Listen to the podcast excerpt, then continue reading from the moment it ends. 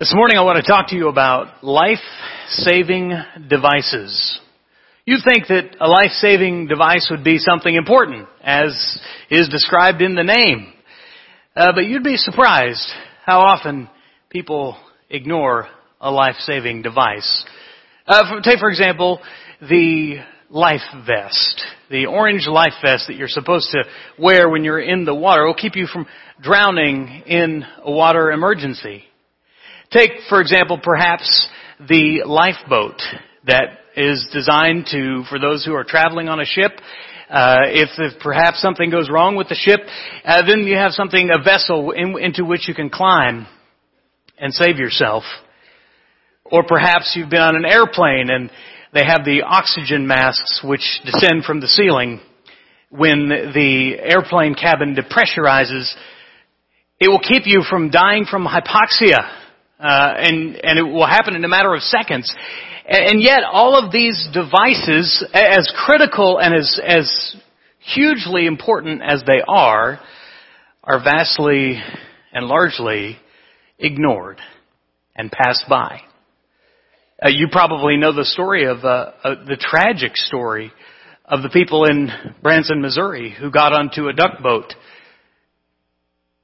and tragically perished with those life vests literally inches above their head because the life vests weren't being worn and the vessel got into trouble and they sank and they perished.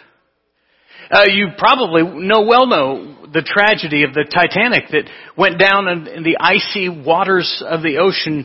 Uh, the unsinkable ship began to sink, and those several thousand people began to search for the lifeboats not realizing that there weren't enough lifeboats, not paying attention to how many people went into the lifeboats, and tragically underfilling them, not going near to capacity. And maybe you've been on a plane when the people, the stewards and stewardesses and the captain are giving these life-saving instructions about how to apply this mask and what priority of people are to get the mask and how it's to happen. And what are people doing? While these life-saving instructions are being given, they're checking their email, downloading the podcast before the plane takes off, trying to connect to the Wi-Fi. You see, human beings have this propensity to ignore that which is very important because the very important comes to us and so often it comes to us in frequent occurrences that we, we see them every day and we ignore it until it's absolutely necessary. In this building are several fire extinguishers. Uh, they're these uh, devices that sit on the wall and they just wait for a moment when there's trouble. I've been at Northside since 2001. I, I know there are fire extinguishers all over the place. They're around exactly where they should be, but it wasn't until July 4th, which happened to fall on a Sunday that year, and, and the, the teens and the parents were playing with fireworks out in the parking lot thought it would be real fun, and it was. It was a lot of fun. Uh, until all of a sudden we noticed that there was a puff of smoke in that field to the north of us. Uh, some somehow, some way, a firework had gone astray and went over into the field and had not extinguished before it got there, and it began to ignite the grass on fire. And the next thing I notice is a fiery redhead by the name of Cody Smith, with all his might carrying a fire extinguisher above his head, saying, "Fire!"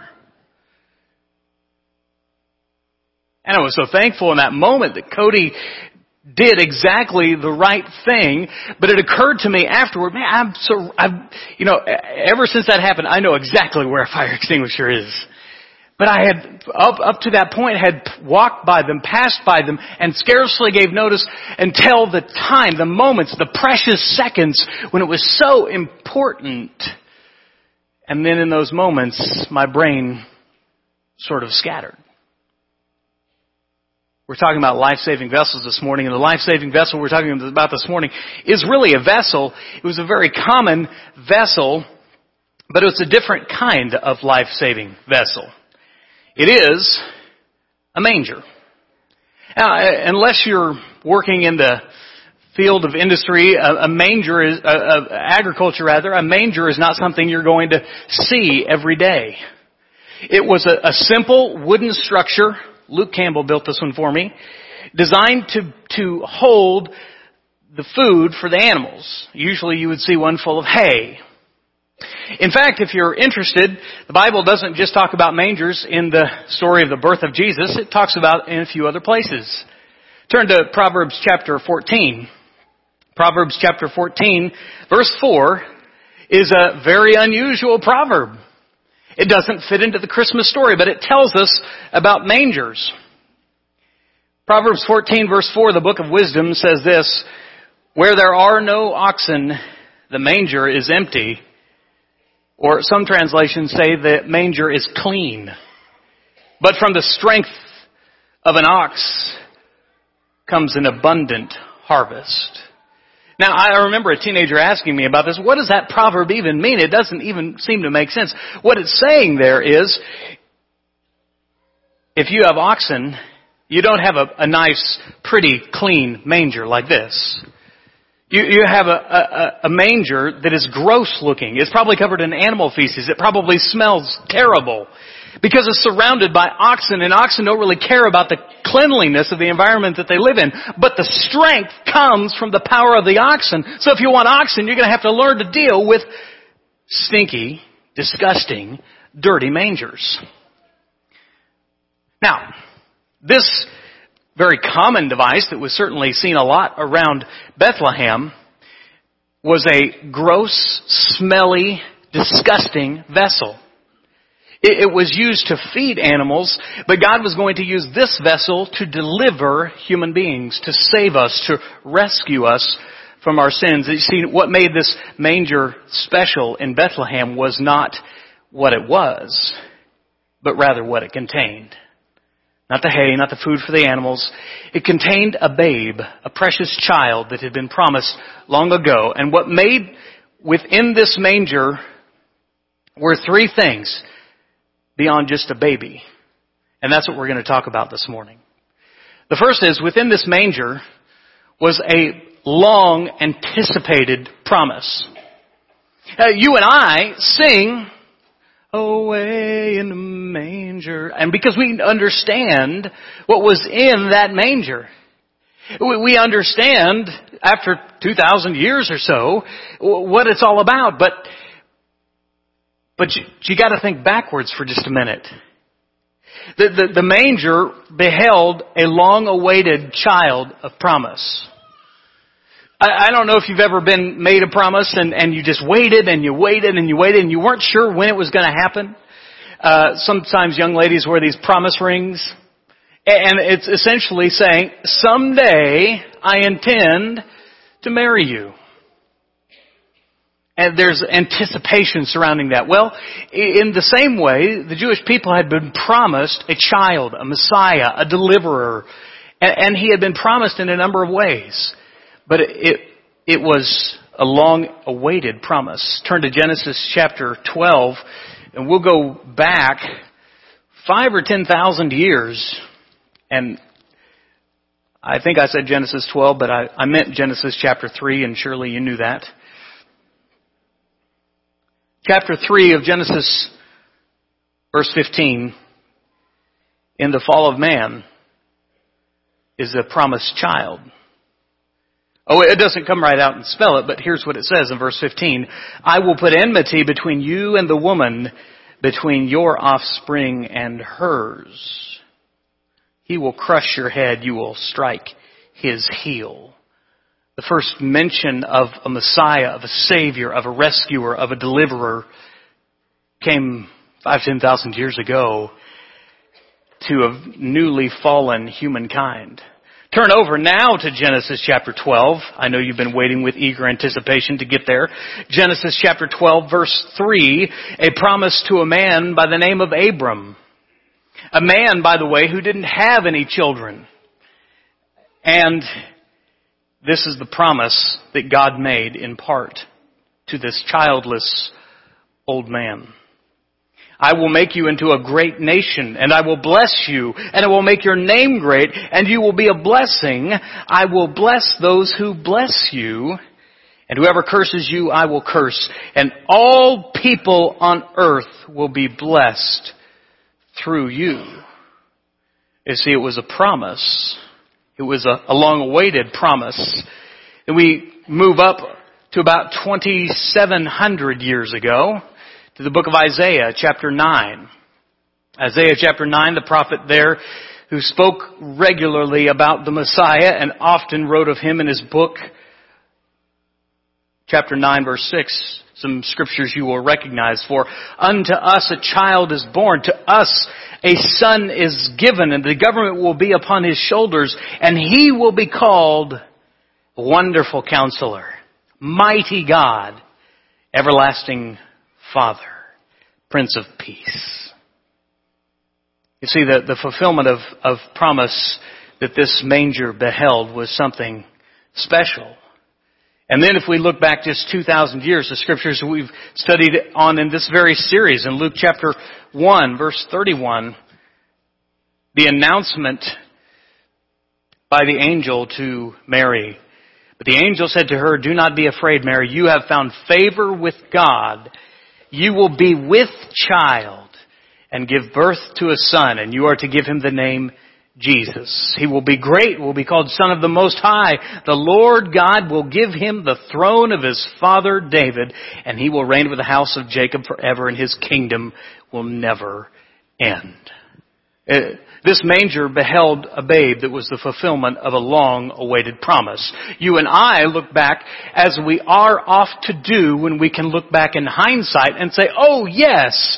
But you see, from their perspective, a manger was a disgusting filthy, gross tool of trade that was sort of a have to have thing. They did not expect to see the child of promise within the trough for animals.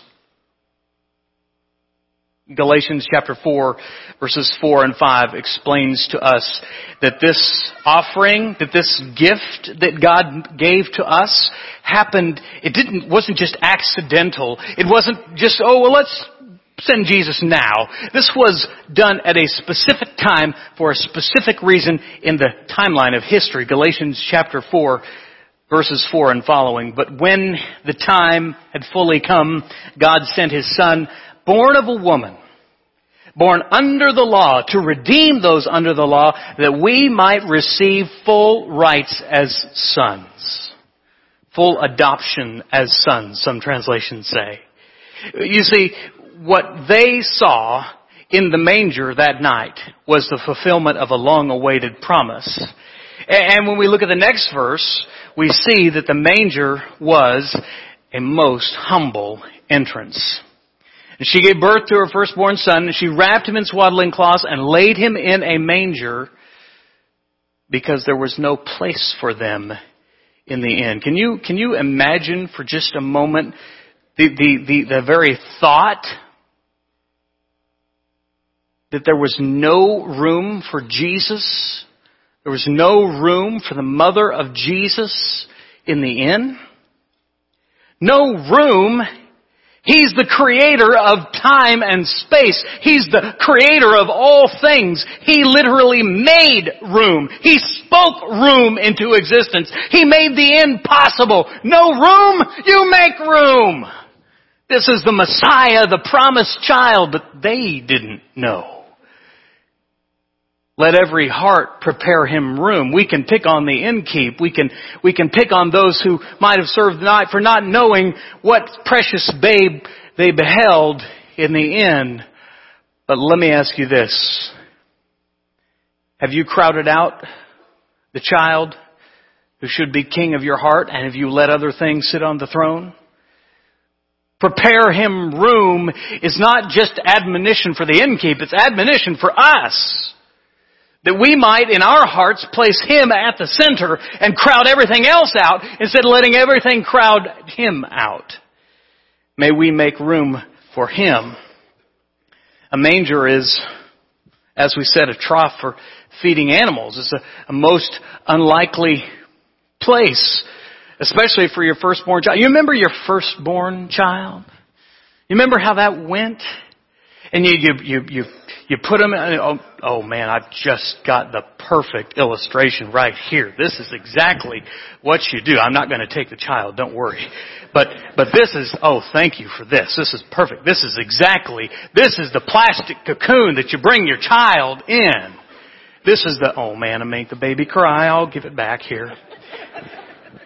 That's the cocoon that we bring the firstborn home from the hospital in. I mean, I remember we waited like six or seven weeks before we even dared to bring our precious firstborn Tyler into all of the people of the church with all their germs and the coughing and the sneezing and the, the, the germs, just the grossness.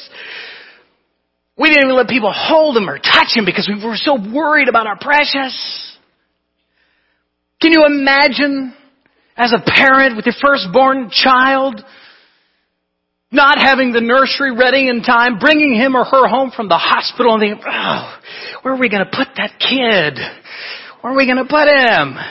Let's see, there's a spot over here in the bathroom, right here on the floor. Or maybe over here by the kitty litter box. That'll work. You know, we've got some space in that outdoor garden shed. We could just put him right in there. It'd be okay. We, we, we couldn't even fathom such a thought, but here they are taking the promised child who'd been promised for thousands upon thousands of years and placing him in a place to feed the animals. I, borrowed a baby last week for the last week's lesson. I couldn't find anyone who let me borrow their baby to place them in a manger this morning. Now you laugh, but you think about that. A manger was a most humble entrance into the world, even their world. You wouldn't place your own child there. And yet God allowed His own Son to be placed in there?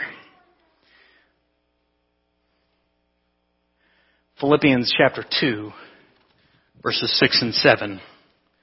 The scriptures say that the process of the incarnation was a very humbling act. And it wasn't just about being placed in the manger. It was far deeper than that. But it's just the first picture the beginning of what Jesus came to do.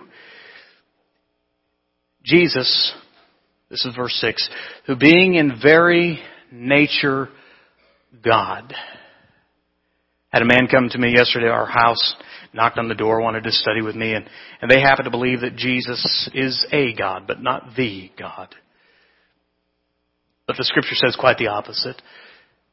Jesus, who being in very nature God, did not consider equality with God something to be grasped, but made himself nothing. Taking the very nature of a servant, being made in human likeness, and being found in appearance as a man, he humbled himself and became obedient to death. You understand that Jesus was in charge of death, that Jesus didn't have to die before he came into, into our world, that he was above the punishment of death, but he humbled himself and became flesh, and then he submitted his flesh to death, and not just any death, not a, dis, a respectable uh, uh, kind of death with honor and privilege applied toward it. This was the death of a common criminal that he would die.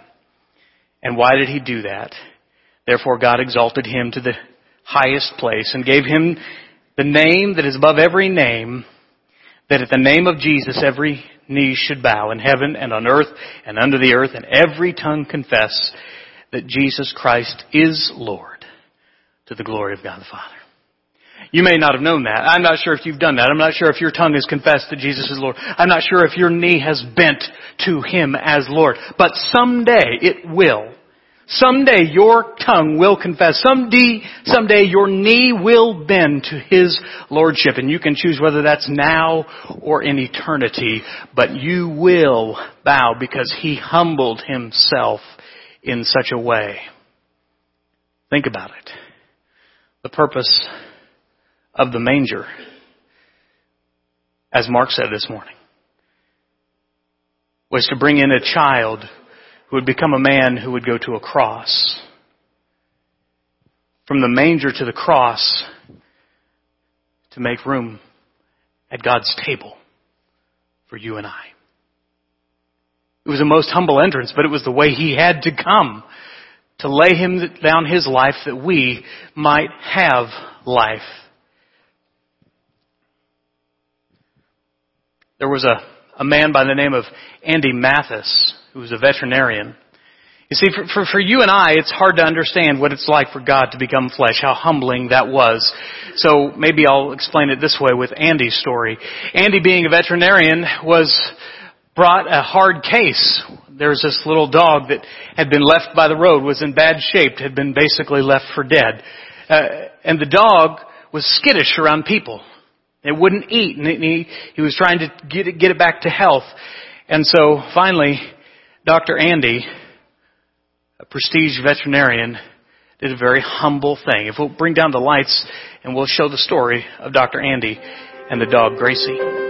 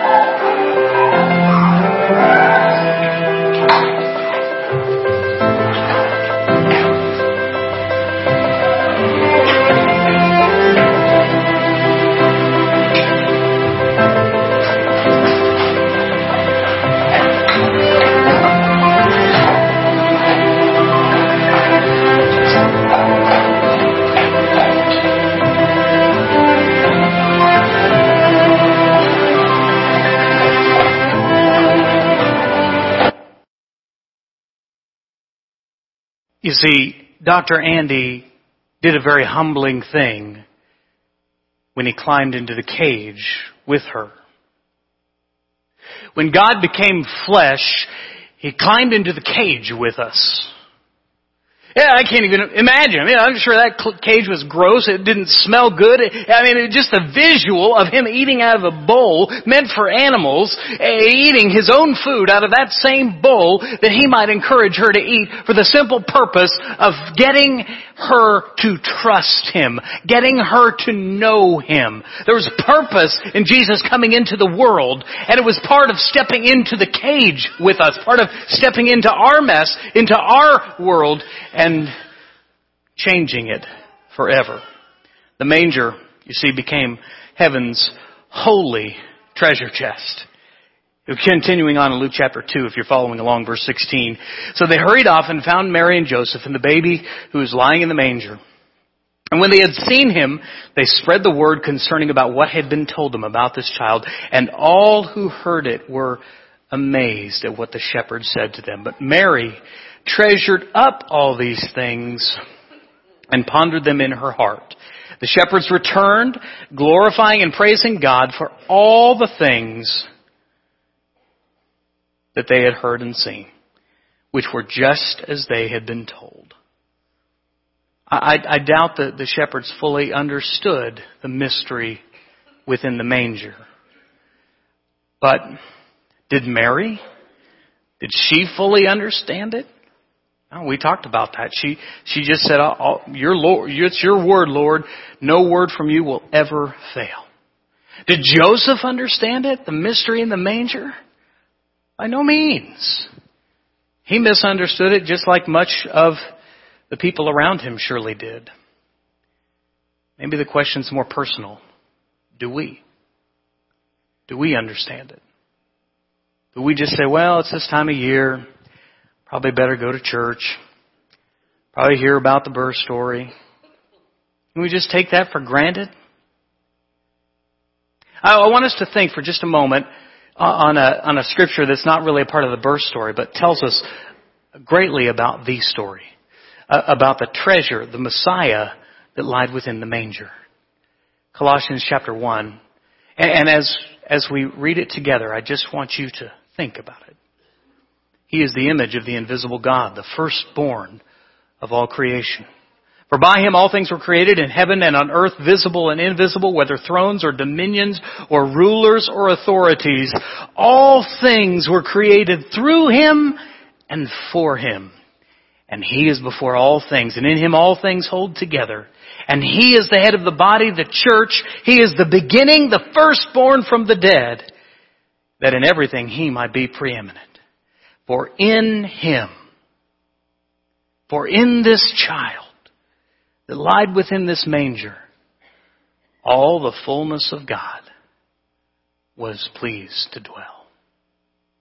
May we not miss the mystery of the manger.